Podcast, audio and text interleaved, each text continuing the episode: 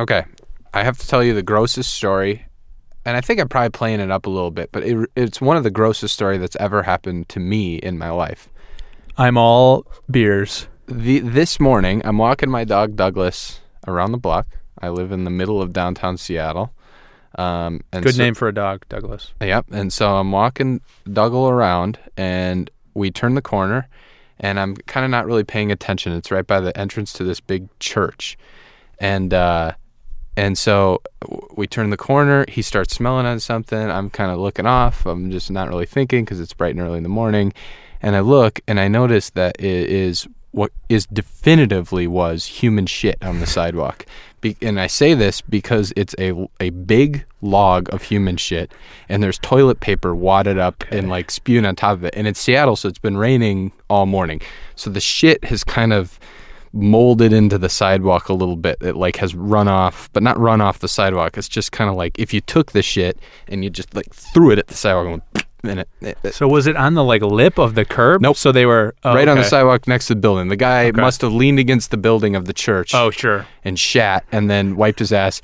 And the part of the story that get, got me is that Douglas is at this point has been smelling it for what is presumably a few seconds because he starts licking it. So oh, Douglas is licking human shit on the sidewalk and my skin crawled. And no. No no and there's nothing what are you going to do? You can't I was going to give him mouthwash but then I was like oh my that like might fuck my dog up. So I just Right. am like forcing him to drink water in our apartment and he's like kissing me later in the day. Oh, I mean you can get hepatitis and stuff from Yeah. human shit on The, a sidewalk the only hope is the dog bacterium is enough to kill the human right bacterium. because his mouth is supposed to be I, I, that's i That's was thinking that say, too as he was walking around the block i was like okay he's probably recycling again what is human shit which is a decent segue into the beer we're drinking today and that is uh, olympia beer Ooh. welcome to cold cans everyone This is shit cans, baby.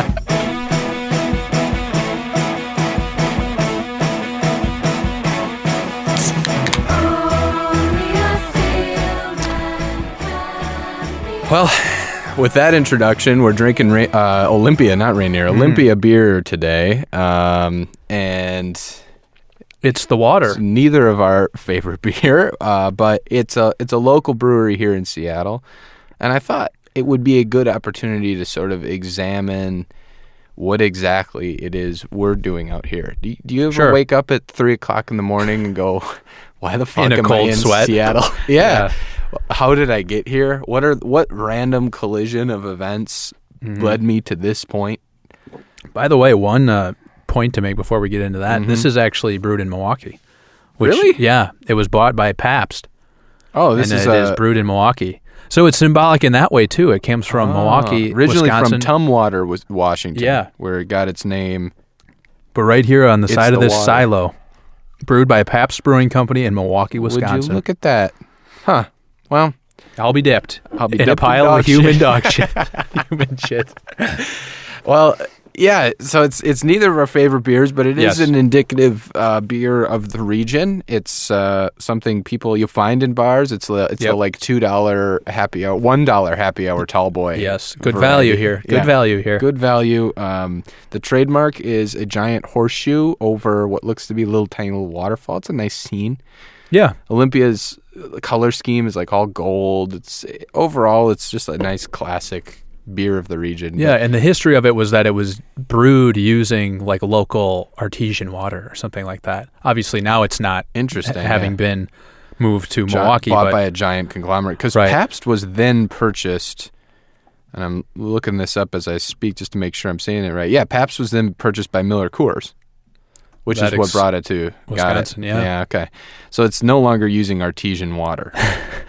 For many years, yeah, it was brewed now with it's like water Michigan from, water. from artesian wells. The company's promotions made much of the use of artesian water in the brewing process. Blah blah blah blah blah. So that's where it's the water it's the from. water, and that's the slogan. And it's funny, they're one of the people who puts the quotation marks around their slogan. Right. misuse of quotation. yeah, the Olympia beer. It's, It's the water. The water. Yeah, it's uh but it is a beer that gets me thinking again of how uh, we made our way out here and all the events that sort of lead you to be just a confused dude in your 20s. Yeah. And I do. I I literally do wake up at two in the morning and I'll look out the window and it's fucking raining and I'm in Seattle and I I don't understand. I guess when you're a kid, you kind of think, oh, you know, you're gonna go to college, you're gonna get a nice degree, you'll find a job in a trade, and like it'll it'll seem less random the path that you take, but you end up just kind of walking down the path, and then you're All these decisions, yeah, split you off one way or the other that you never saw coming. right? are you? Can I ask when you wake up, uh, not knowing where you are? Are you a few Olympias deep these nights, or are these sober nights? Uh, God willing, I'm not a few Olympias deep. Hopefully, I'm a few something else. I, I don't. I tend to stay away from this beer. We'll say. sure. Uh, but yeah, I, I guess, yeah, that's that's when I t- tend to wake up when I've had a couple beverages and go, "What the fuck am I doing in Seattle? I need to go back home." And then you feel like home's not home anymore. Like that's another thing through life. You go through this process again where it's all laid out for you. I'm going to school, and then I have to go to college, and then Mhm. after college, not everybody goes through the path, but the people who do go through that path, and you go through college, and then it's the first sort of roll of the dice of your life where you graduate college and you just whoever will hire you you take that job and you go somewhere So that's how you got your start. That's what moved you out to Washington. that's what moved me out to washington um, i've been working at the same company for a few years and i still think like what like what if i just would have not taken this interview or if the interview would have went poorly or anything differently i could either still be in wisconsin or be somewhere entirely different knowing entirely different people my whole life would be different Yeah, you're drinking different local beer. At I'm not point. drinking not drinking Olympia Olympia beer. in Seattle, Washington. Yeah. But it it's something that I don't think there's an answer for. And that's kind of what everybody's looking for. I don't know. That's what's cool about it. Yeah, is we all have some version of that story, right? Where we got to where we are, whether it's making the same choices as everyone who came before us, and then you're kind of in similar spots, Right. or you make the one decision that's like, okay, this is going to divert me and take me to a new place that no one I know has, has done this type Yeah, thing, yeah, and yeah. you're kind of all out in the wild west, so to speak, on your own. Yeah, and I think there it always tends to be a thing where the grass is always greener no matter what decision you make. If you if like you said, a lot of people choose what happened before them so they'll stay put and they're just going to stay where they grew up because that's safe. It's not easy to make a decision to go somewhere. Mm-hmm. And then you think, fuck, I- why didn't in my 20s I get up and leave where I'm from and go try something? But then if you go try something and it's not this weird standard of like paradise that everything possibly could be. you Yeah, go, all my problems been- aren't solved. Right. So this was definitively not the right solution. And I should have picked something else or I should have just stayed put. Yeah. And it's, I don't know, it's a weird time. What? So after a few years here, does this feel like home to you? Or This doesn't feel like home to me. I don't think it's it's feeling more like a place I'm comfortable in though. I've been yeah, I've been out for about 2 years now and you know, the Olympias are going down a little smoother these days than at Mm, first. that's well put. Um, But so then, will any place ever feel like home, or will somewhere eventually feel like home? And then, what would be where you came from?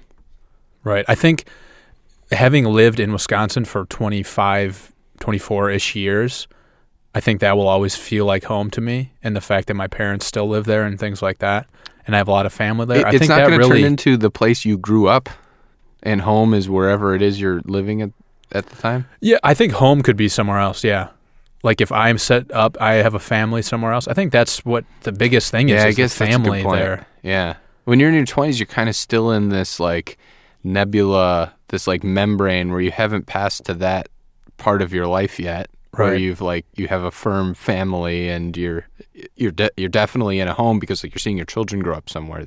I guess it's like growing up and being raised somewhere. You see your children do it, and now that's your home because you're the one doing the raising. But I think that's why yeah, Wisconsin will always feel like you know where I'm from slash home. I guess that's your definition of home, but like yeah, all my whatever formative memories are there. right, and friends and everyone you know, and Exactly. when you go other places, it's just weird. Stra- it's a strange feeling where everybody's a little bit different, even though they're not. Everybody's the same everywhere. But yeah, like, you just don't know them these yet. Seattle people are all Yeah. a certain ilk, which is just not true. Sure. And then eventually, as comfort sets in, you're like, okay, now I have my friends again. And then, but then the, a weird flip side of the thing sets in, where then you go, now like I don't feel like I don't know my friends from then, my college buddies, my high school friends, my coworkers from old jobs, all that kind of stuff becomes this weird distant memory. You're kind of always living in the now, but at the same time, the now never totally feels comfortable. At least for me in my 20s. Yeah. I think one thing about the people who you used to know, quote unquote, quote, used to know, are easier to keep in touch with now because of social media and texting and whatever. Right. It's much easier to, you know, just share little things with them back and forth and kind of stay connected to that. I think that's also another reason I still view Wisconsin as like my home base type thing Right. or somewhere I could always go back to because I still know people there and keep in touch with them and things like that.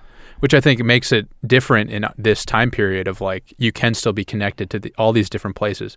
Like even if we moved from here someday, you could still t- chat or talk to the people you knew. Sure. The people don't go away anymore like Yeah. they used to. Yeah. Even though the places change. But that's the change is just inevitable. That's kind of what you're saying. It just I think I always knew that. I just feel like I guess I used to think it was just going to be less random. Change is inevitable, but it feels pretty random Yeah, it does. as you move through life. And I still don't like who Both in where we'll be. hindsight and now almost on an everyday basis it feels that Right, way. right. If you're looking for a job or something, you're just applying to like a hundred places, Yeah. and you just hope one picks you. And when one picks you, those are your friends. Yep. and we just are these. this is the desk you're going to die at. Yeah, th- yeah, and and question every single day's existence. at. right. Yeah, for this company that it just treats you as a, a faceless figure. Mhm. Yeah, I don't know. It.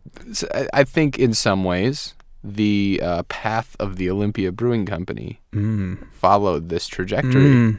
A place Onto something. starting out again in, in small little Tumwater, Washington, with its artesian wells. Born and bred.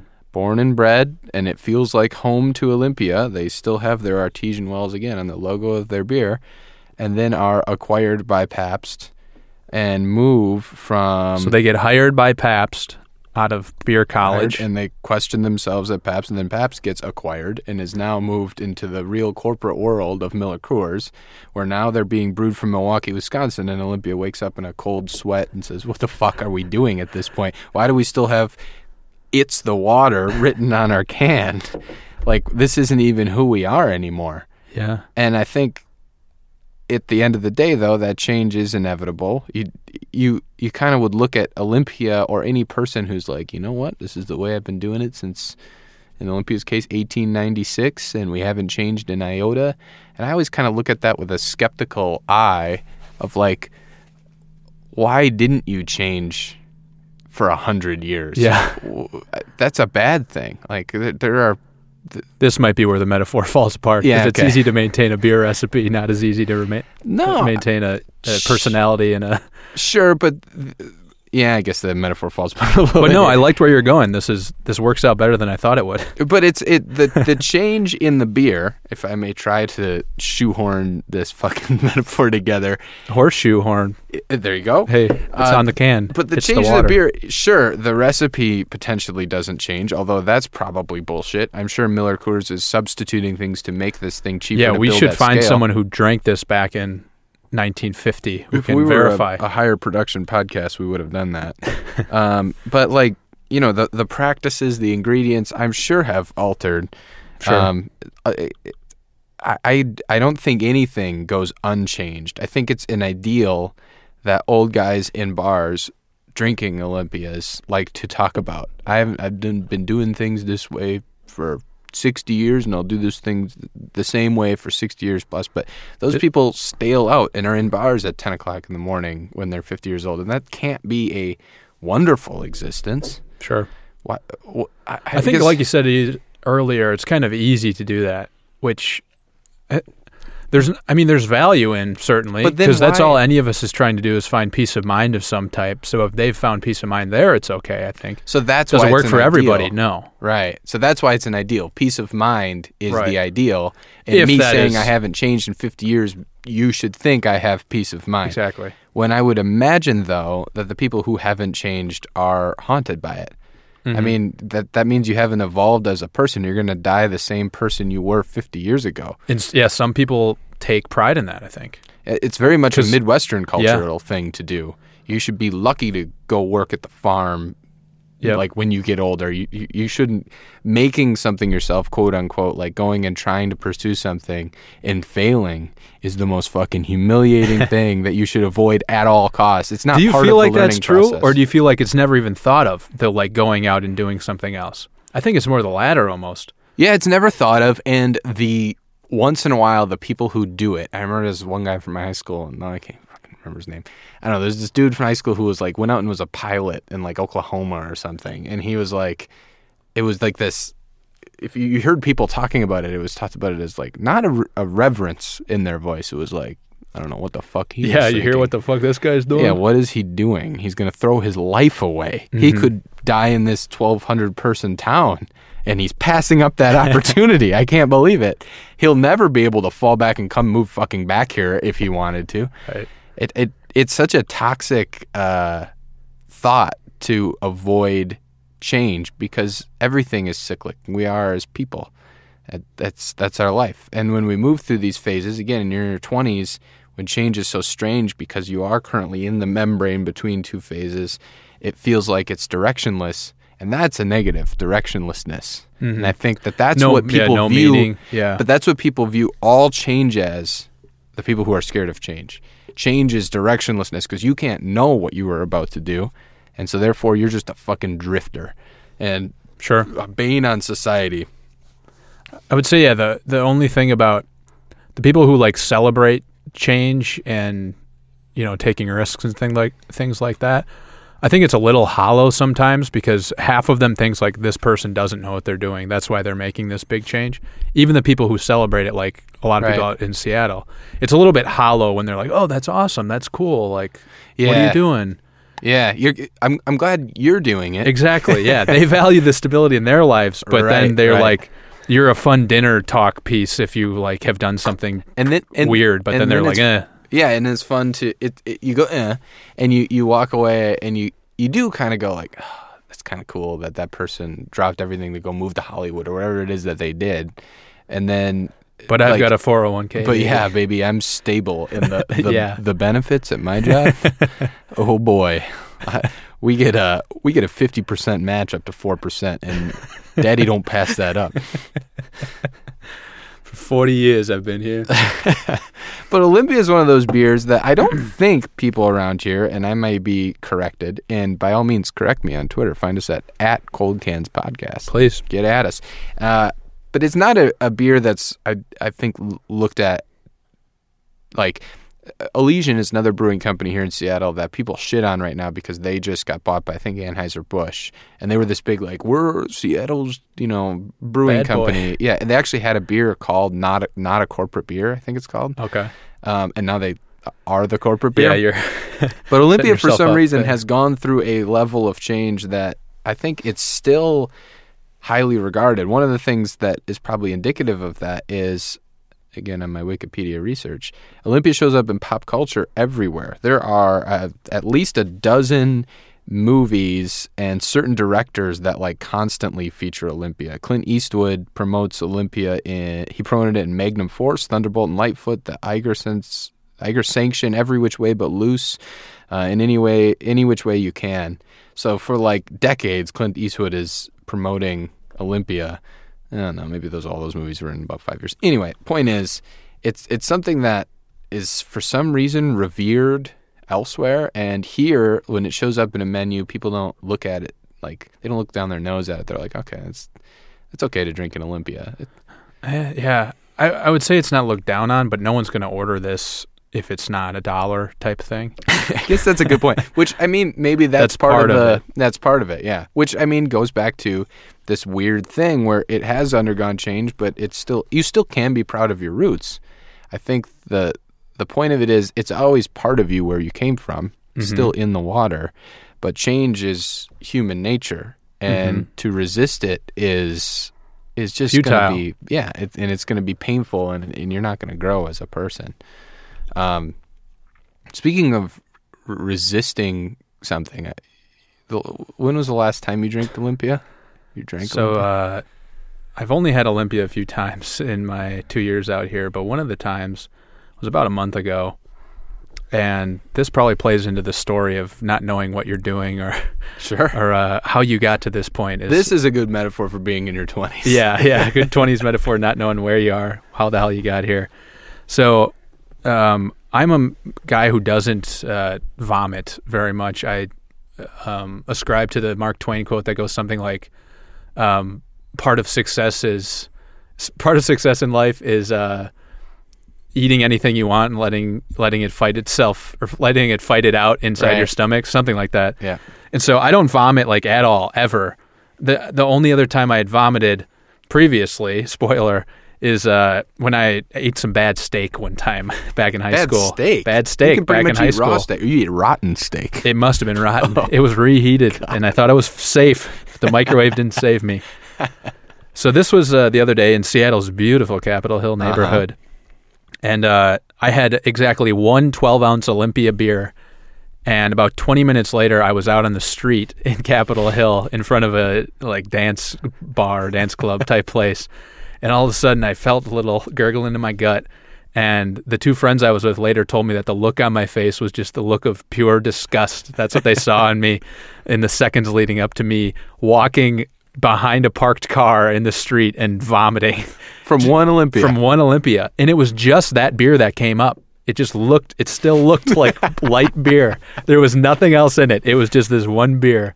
That's so strange. Your gut was like, everything else in here is good. It's fine. Get whatever this is out. Get him out! Get him out!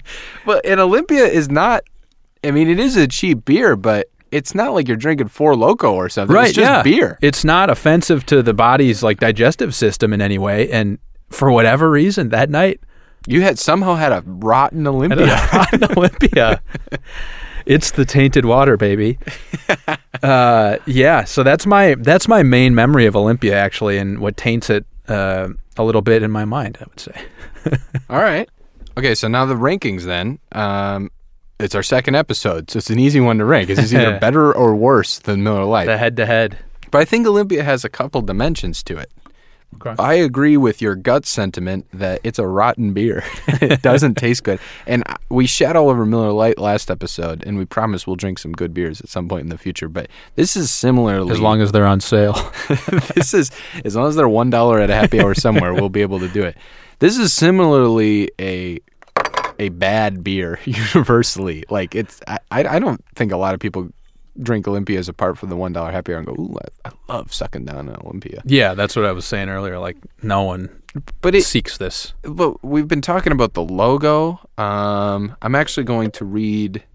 Let's see. Let's read their copy. Olympia Lager blends nature's finest raw materials from the fields of the Great Northwest into an icon as stunning as the land itself. Pure mountain water and golden barley tan this smooth sculpted beer like Mount Olympia itself. That's bad copy. That's to itself. Yeah, you can't do that. Crowned with a garland of fresh herbal hops, Olympia beer stands shoulders above other beers. That also is bad. That's bad copy all around. Okay. Well, shoulders above other beers. yeah. Do beers have shoulders? Well, That's not as yeah. It's well. not a pun standing and on it's the shoulders of saying. giants is a thing. Mountains, But it They're stands head and somewhat the- shoulders. yeah, head and shoulders. If you're doing the mountains, it's like the the, the pinnacle of Olympia. yeah, the peak of Right. yeah. Okay, so Right, bad copy, bad but the logo and the branding is pretty good. And It is iconic, and I think they have that word in there, which I think is fair. It's an iconic, We- beer. We, talked about the movies uh, about it being iconic. There's also this rumor that uh, the the second word in American rock band Creedence, Creedence Clearwater Revival's name or CCR. or CCR is derived from an Olympia advertising campaign. So, So Clearwater they must have used at some point. right, which I would not think that that's true, but Uh, it is cited. Wikipedia cites it. Uh, it's cited from actually the Hank Bordowitz book "Bad Moon Rising: The Unauthorized History of Creedence Clearwater Revival." Unauthorized So- to them, authorized for this podcast. Hey, we, we're good enough with authorizing it. But anyway, like it's iconic both in terms of uh, it being in pop culture and in terms of like again that like it's the one dollar beer here. It- Mhm. It, it's what makes some beer like like PBR when it had its revival with hipsters and I think like Old Styles kind of doing that. Yep. Those types Big of beers. nostalgia push with these beers. Right. So taste aside, there's something to this beer culturally that can't be ignored. That said, where are you putting it? You putting it above or below Miller Lite? Well, let's agree on it together. Like What do we one, think? two, three thing? Yeah. What? Okay. One, two, three, below. You got to say something. I think it's below because I think you can't put taste aside at the end of the day. I mean, Okay. It's, it's still rotten beer that made you puke. I'll put Miller Lite above it as well. Yeah. Okay, so it's Miller Lite and then it's CCR. Um, Does this mean we're still uh, hanging on to our Wisconsin roots because of our taste for Miller Lite? no, I think Is Miller there Lite's gonna- something I think at Miller Lite's play gonna here? fall. Nick, psychologically? I think it's gonna fall and it's gonna fall fast.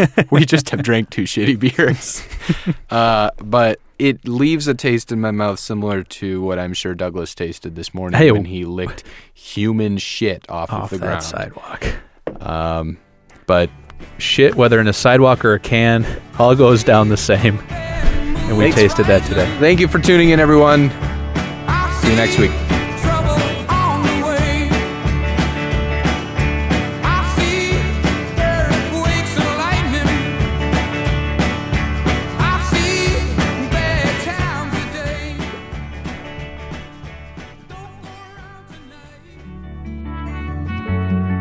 The Cold Cans podcast is recorded in the Overcast Room at Cloud Studios in Seattle, Washington. Visit cloudstudioseattle.com. This episode of Cold Cans was brought to you by Blue Apron. For less than $10 per meal, Blue Apron delivers seasonal recipes along with pre portioned ingredients so you can make delicious, home cooked meals any night of the week. Cold Cans listeners can take $30 off their first order by going to coldcanspodcast.com slash blue apron. Again, you get delicious meals delivered right to your door with Blue Apron. It's time to be happy about the food you're eating. So get Blue Apron. Again, go to coldcanspodcast.com slash blue apron and you can take $30 off your first order. Again, that's coldcanspodcast.com slash blue apron. Catch you later, Cold Cans fans.